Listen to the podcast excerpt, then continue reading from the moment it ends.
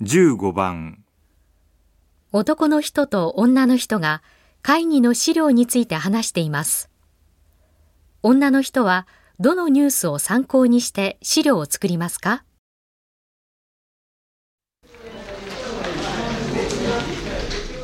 定例報告会の資料足りてる？うーん、まあ、そこそこ。売り上げは相変わらず加工ラインね。売り上げが落ちてるのって、まあ、うちの業界に限ったことじゃないけど、そうなんだよね。と言っても、なんかそれを裏付けるようなデータ入れといた方がいいのかな。まあ、そうだね。あ、今日のニュース、チェックした？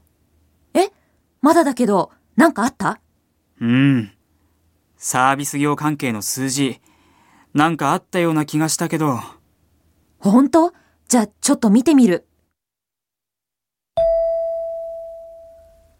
女の人はどのニュースを参考にして資料を作りますか？